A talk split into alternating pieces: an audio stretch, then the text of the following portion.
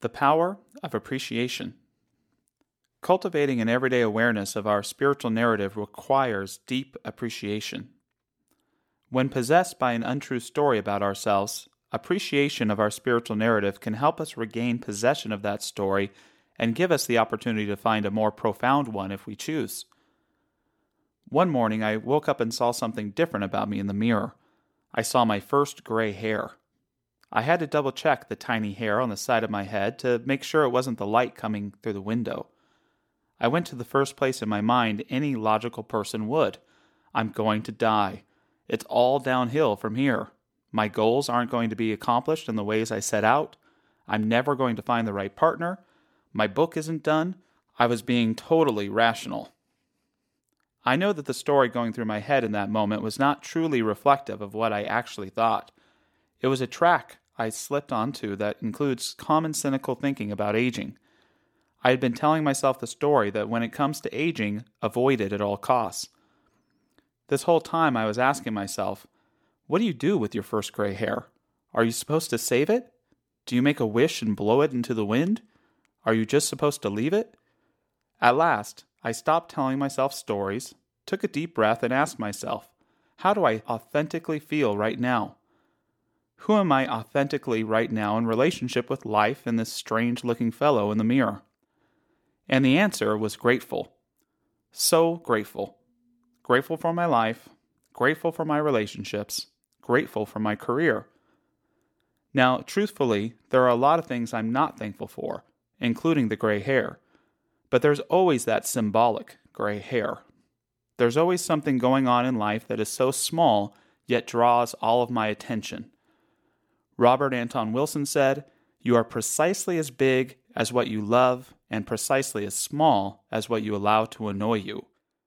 It is that distraction, that nagging worry, that conflict which, put in perspective with everything else, is just what it is a little piece of hair that we can choose to make the biggest part of our life, or just pluck out or leave alone and move forward. Whenever we are upset, if we can still find a deeper appreciation for our lives, we could live with greater awareness of what really matters. The power of appreciation begins with comprehending the whole of one's life and then being able to touch that wholeness in a single thing, moment, or breath.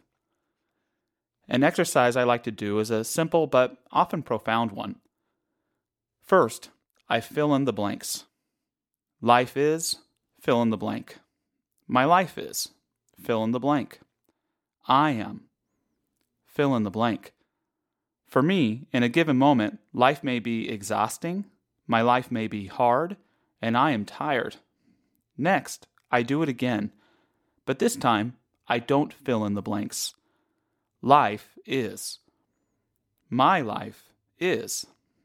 I am. The freedom not to define these things allows me to return to a fuller perspective on what they really are. I can feel them. The power of appreciation has awakened in me a greater sense of wholeness. The practice can also work using more practical prompts. My relationship is. My partner is. My job is. My day is. This simple exercise can help us get back to the main cause of our lives, our relationships, and being ourselves. We need never look anywhere for the meaning of our lives, for the meaning of our lives is here and now. This is where the power of appreciation comes in. When you can give thanks for the whole of your life, you can carry the meaning of your life with you. Who we are in a most present way might be described as a center in time and space, a peak hole for the infinite. We live in an infinite universe. I am in awe when I think about it. As I bring my awareness from the happenings in my room, to my town, to the galaxies and beyond, it is at times overwhelming. Somehow my awe deepens when I realize I am part of this infinite occurring. I see that the infinite is expressing itself uniquely at every point of existence. Right where I am, right as I am, the infinite is expressing itself uniquely. As a unique expression, it is now up to me how I will spend my time. in ever deeper appreciation, being blind to what really is, or as a captive of the trivial. In my experience, when something feels missing from my life, it is more often than not myself that is missing. I'm not bringing my truest qualities into being who I am. If something seems absent from my life, then the first place I look is within myself. In other words, if anything feels like it's missing from your life, it's probably you. A greater experience of life is in us and available to us. The question is can we allow it to become us? Until there is a space in me to love and be loved, love escapes me. Until there is a space in me to prosper and let prosper, prosperity escapes me. The meaning is there, the love is there, it always is. The question is, where am I?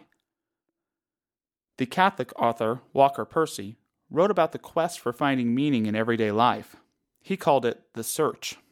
The search, he said, is what anyone would undertake if he were not sunk in the everydayness of his own life.